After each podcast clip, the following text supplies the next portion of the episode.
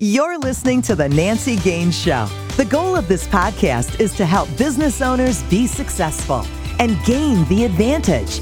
Nancy has helped some of today's top Fortune 500 companies across a wide spectrum of industries work through their toughest challenges. She can help you too. So if you can't find the solutions you need, there are no more books to read or workshops to attend. The Nancy Gaines Show can be the difference between your success and failure. And now, your host, Nancy Gaines. Hi, this is Nancy Gaines, and welcome to the Nancy Gaines Show, where we provide actionable ideas for entrepreneurs to grow their business and be even more productive. The focus of today's podcast is all about how to work less and earn more. And I'm super excited to have a very special guest with me, Phil Newton. Let me tell you all about him. He takes that overwhelmed, underpaid person and helps them move to a stage of being unhustled. He works with clients to free up their time, focus their offer, find their most fabulous clients, and facilitate a world class experience. In essence, he helps people earn more while working less.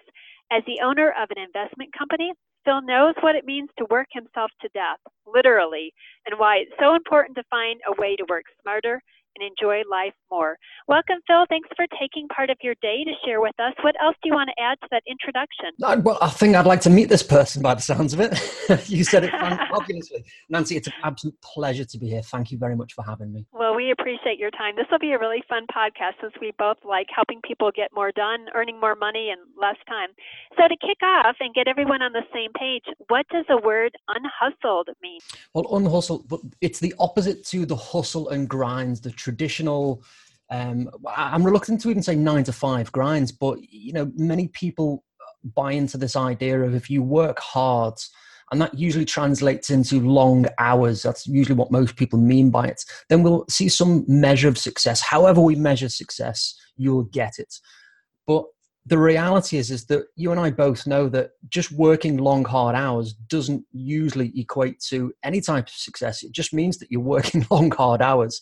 And lots of people do suggest that you should grind until your eyeballs fall out or hustle, uh, you know, until, you know, you see success my experience is the exact opposite. I've been there, I and I've done that, and you know, I, I had a priest stand over me and say, "Do you want the last rites?" Because that's what got me there in the end. It was that, you know, working too hard, hustle and grind. And the reality is, is that doing the opposites. When I start started doing less mainly for health reasons at first. And then practically, I was seeing some fabulous results for my own business interests.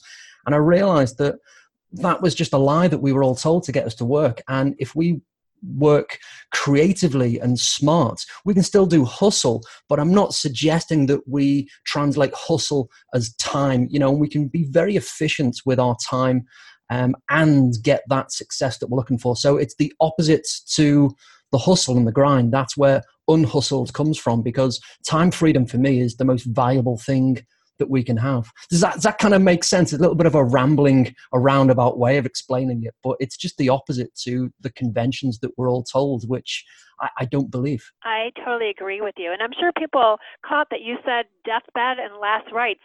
What? I'm sure there's a story around that. What happened? Oh, oh, there is a story.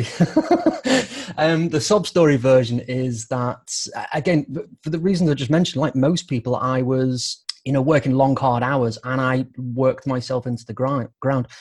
You know, the backstory is I was on and off ill for, you know, the best part of, you know, my early teens all the way through to my early 20s.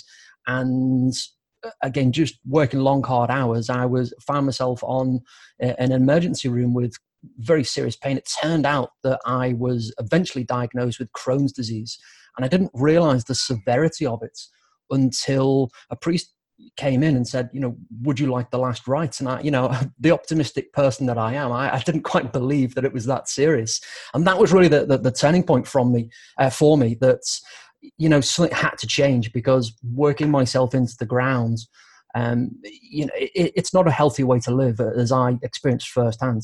But at the same time, I also appreciate that not everyone has that extreme life changing experience. So I suppose a quick tip to try and identify those areas in your life where you think that you need might need to change before you get to that severity is for me personally i was always looking for something Um, I didn't know what it was, but I knew that I wanted to do something revolving around my own business and I would investigate all those avenues. But my mistake was I was trying to do everything all at once and that's where the, the selling your time and you know a little piece of your soul goes away with that as well so i think if you do have that earning and yearning for something more, whatever that is for you. Don't try and explore every possible avenue. I think just go down one avenue at a time so that you don't end up with that. So because i wouldn't want anyone to experience that. So that that was the mistake that i made looking back on it. Just trying to very simply just do too much all at the same time. That is so true. Well speaking of doing too much at one time you're a big fan of niching down because you're saying that makes you a lot more money. Tell us how that works yeah, I think, I mean, we can niche down in a lot of different ways. And the, the way that I like to think about it is if you were to write a letter to your ideal clients, and that letter is it's going to be life changing because the thing that you do is the thing that you're an expert in the thing that gets you out in the morning you want to get that message out to as many people as possible but you and i both know nancy that when you try to talk to everyone you end up talking to no one so trying to figure out who the perfect person that w- that you like working with for a start. But if you were to write their name on a letter for the postman to deliver, most people stop at Bob who lives on planet Earth. And they think that that's niching down. You know, that might be a particular product or service or geographical location would be planet Earth. You know, that's their niche or speciality. So does that end of the spectrum make sense first, Nancy? Absolutely. And that must be why you say when you talk to everyone, you sound silly. I don't remember what you had in your show notes, but it was kind of cool. Yeah, I mean, it, it, it's almost like standing, you know, in a crowded room and shouting at the top of your voice, "Hey, does anybody want this blue widget thing? I'll be in the corner." You know, no one's interested. But if you can identify the right people to speak to, going back to this letter example, you know, that's what Bob who lives on planet Earth. You're trying to talk to everyone. So by niching down, you're trying to figure out who is the ideal person. Is it in a geographic location? You know, do you have uh, a speciality? You know, can you get absolutely crystal clear on who you want to speak to, where you want to speak to them, and also what you're going to do for them. Because another way of niching down is to stop being a generalist, you know, and, and think about what's the one thing that really gets you motivated to do. You know, what's the one thing and the one person that you'd like to do it for. And by thinking about the way that you niche down and you start to get the, the street address, it might be for me, it might be, you know, Bob, who lives on planet Earth, is a 40 year old uh, man who has got a successful business, who um, is overworked and undercharging. And you start, that, that's what I mean. You get those details, and that starts to form the street address, the city, the town, the zip code. So that if you were to write this letter that could save you know, our hypothetical Bob person or Bobette, you know, you, the postman can go and deliver that message to them. So when you get crystal clear on who you want to help, in as much detail as possible, then it's easy to start, or, it's not easy, but it's easier to start a conversation with them and say, "Hey, Bob, do you have this problem?" I said, "Well, over here, I've got a solution. Would you like to? Would you like to talk about it?" Starting those conversations is a lot easier when you know who to have a conversation with. Does, does, that, does that make sense? That's one part of it in my book. Yeah, you know what's so interesting is I I get a lot of resistance from people niching down, saying, "Well, you know." That it feels very confining, even though you and I both know the results are better. Phenomenal. And I had this aha, yeah, yeah. yeah, I had this aha moment when someone said, just because you market to somebody doesn't mean you can't sell to everybody. So there's a, a fine line, which a light bulb went off to me. You can market to that particular street address, but it doesn't mean you can't take and sell to everybody who comes to you and says, by the way, do you help these type of people? Does that yeah. make sense to you? No, absolutely. Yeah. I, I think the I think where people get mistaken with trying to talk to everyone is that they have lots of overlapping potential clients because most people in my experience have seven or eight different types of people that they could work with but they lump them all into one you know uh, frankenstein clients if you like. You know their ideal client is potentially several different types of personality. Because it might be that yeah i can help someone called bob who's a 40 year old man blah blah blah you know and go into that detail. But maybe i can also help the 20 year old girl who's just starting out on their journey or maybe the you see where i'm going? You know most people have several different types of person that they can help and if they think about all the perfect clients that they've loved working with over the years they're almost a representation of those different sets and subsets of the people that they would like to work with. So I think if you can separate them and talk to them one at a time, that's where it makes the most sense. So I'm not saying that you don't have to only work with one type of person. You probably end up working with, you know, three, four, five types of people, which is what you're doing now anyway. But what I'm suggesting is you separate them because you will talk to the 40 year old Bob who's a little bit stressed about his job very differently than you would talk to the 25 year old Alice who's also interested in what you do. But the way that you talk and the conversation that you have is going to be slightly different. Absolutely. Hey, you've got a couple of interesting things too about a sales prevention department. What does that mean? And do we need one of those? yeah. That's awesome. The, the way that I came about this is, again, most people you know when you're trying to talk to everyone or you've got those several types of people that you could work with they don't know how to go about separating them. So one approach that i accidentally did and then i realized actually this is a really good method. It's to put a sales prevention department in place and think about it rather than trying to figure out who you who you want to work with is stop working with the people that are less desirable the people that are a frustration to you that are not quite perfect fit and that was the the the, the road that i traveled because when I started out, I had a large customer base, but not all of them were great. So I set about trying to figure out, well, how can I stop working with them? How can I prevent them from getting through the front door? Because I don't want to talk to them. Again, that sounds really nasty when you say it that way, but I, I don't mean it to be. I'm not saying be a jerk about it. You know, find someone else for those people who they're not your ideal clients, but they're someone else's perfect clients you know, and you can pass them on and refer the business that way. And that's what I mean. You know, just stop them at the front door and say, hey, look, you know, it's not going to be a perfect fit for us. You know, I'm not going to be able to do my best work for you for, for this, this, this, and this reason. However, you know, maybe Nancy is the perfect fit for you. You know, maybe you should go and speak to Nancy because you are her ideal clients you know and i think that is a better approach and that's what i mean by sales prevention departments it's to prevent the people that you either can't or don't want to do your best work. I mean, for me personally, I like to have a quick conversation with people, you know, when they go through this kind of hoop jumping exercise, the sales prevention departments, where you lay out, some people call it a sales funnel even. So that you're laying out who you want to work with, why you want to work with them, what you can do for them, so that when eventually you do speak to that person, it, it literally on both sides you're you're trying to determine: do I want to actually go into business with this person you know because we're going to be spending time with each other we're going to be uh, you know exchanging services you know either money for services or vice versa and for me personally high on my priority list is do i like this person because I, I, as, you, as you know before the call, I like to have a little bit of a laugh and a joke with people. so a big part of it is because I have a high contact with the people I work with, I want to enjoy that time with them because there's nothing worse than spending time either physically or virtually in a room with someone and not enjoying the experience. So for me personally that is a, qualifier is if there's a personality clash i'm not going to work with you. You know it's nothing it's nothing personal it's personality clash.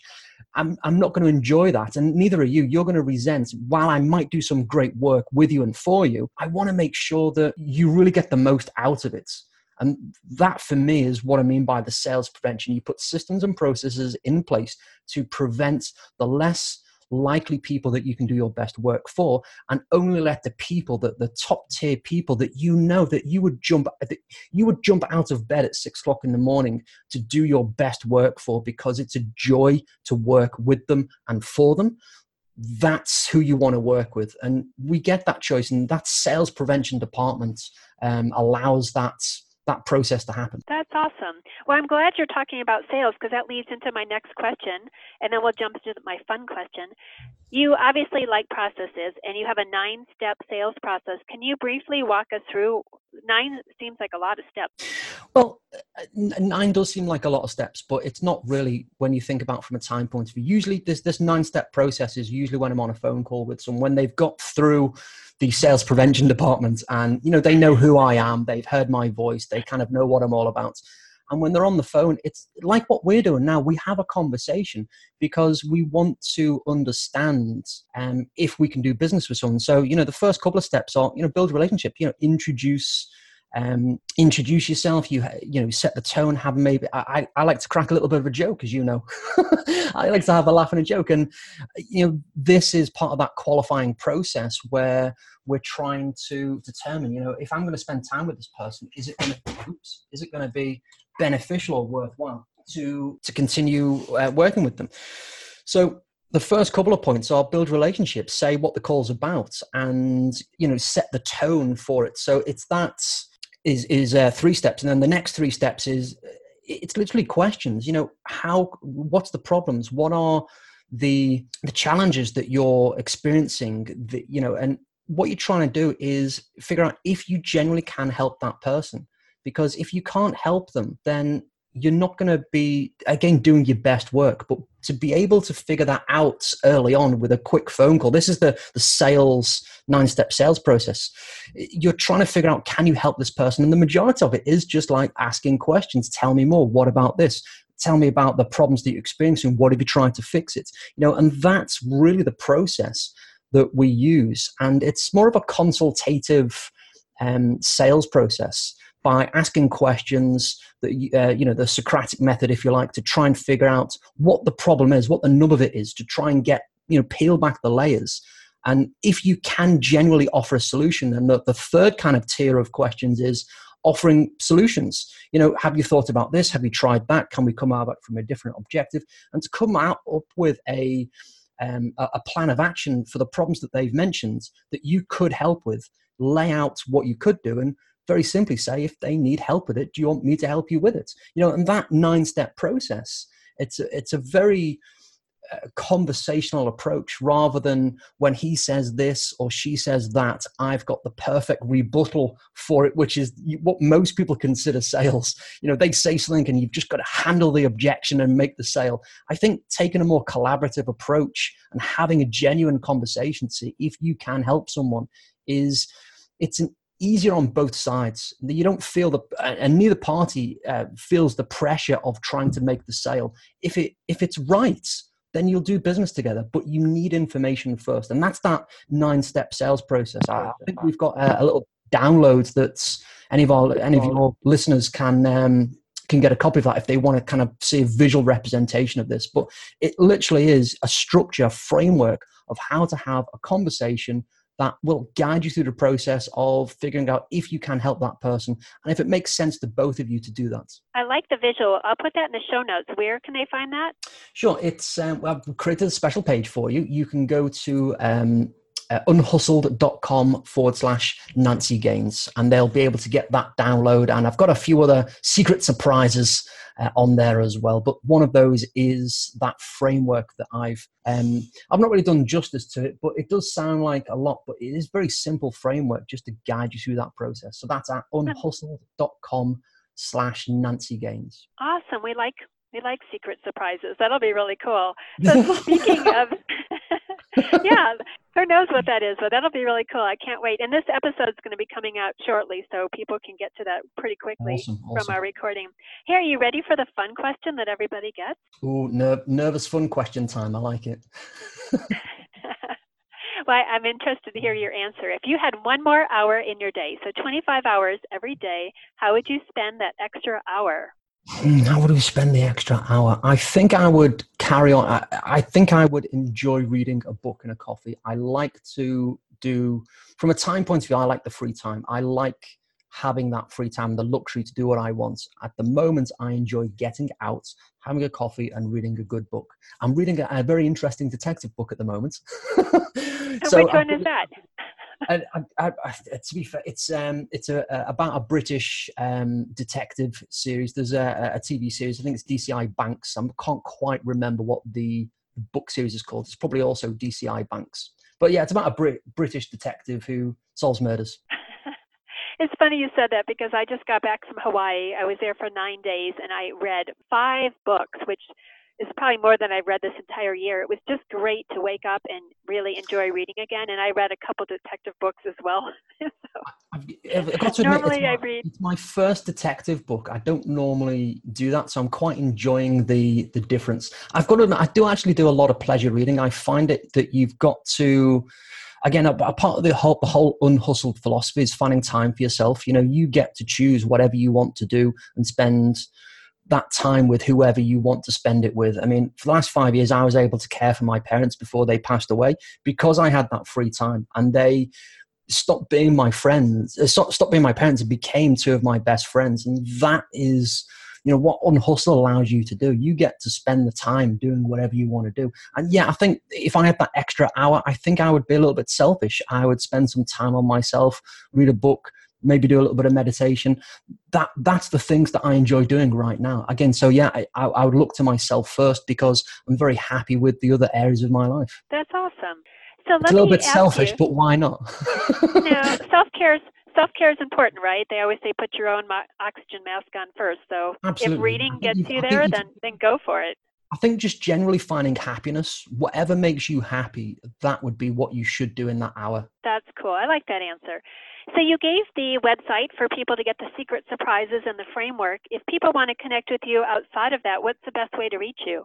Sure, they can get to me on the the same uh, page link actually. If they'd like to email, I, I usually say it's the old fashioned method now. When did email become old fashioned way? if you'd like to email me, you can get to me at phil at unhustled.com if you'd like to get to me directly. Or if you want to have a look at the website first and um, you know get the get the goodies, as it were, then you certainly can get to me either way. Perfect. That is awesome. And is there anything else you'd like to add that I didn't even think to ask you? We talked a little about a little bit about Unhustle. We talked about your story niching down, the sales process. What else do you want to share with us? I think we got a, a good round of tips. I think the biggest single thing that anyone can do today is add the filter. Whenever you're doing anything, just ask yourself, will this make me happy? And I, I think if you have something that's not going to make you happy, then you should question why you're doing it in the first place, whether that be in life or business because if it's if it, if you don't enjoy doing it why are you doing it in the first place so That's have true. the filter will it make will this make me happy and i've got to admit my life is much better for having that filter I like to say if it's a not a hell yes and it's a hell no. Yeah, I've got to admit, yeah, that, that in, in my uh, primary business, that's one of the phrases I use. Is, is this a hell yes experience? Because if it's not, don't do it. Yeah, it's not worth your time. I love that. That is awesome. Phil, we totally appreciate your time today. And listeners, I just rolled out a new program for business owners that are looking to systemize their companies in 90 days or less. This could be in person or remote. If you're feeling overwhelmed and overworked in your business, this program is for you. You can find details at nancygaines.com or send me an email, nancy at nancygaines.com, and we'll have a conversation. And if you love the show, please subscribe, rate, and review on iTunes. It helps other people find us and get valuable information. And until next time, go out and gain the advantage. You've been listening to The Nancy Gaines Show, where you can gain the advantage. To schedule a VIP strategy day or speed consulting session with Nancy, connect with her on her website, nancygaines.com.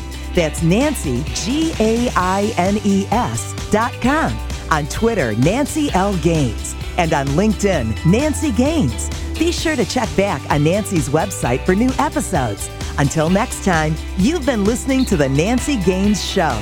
Go out and gain the advantage.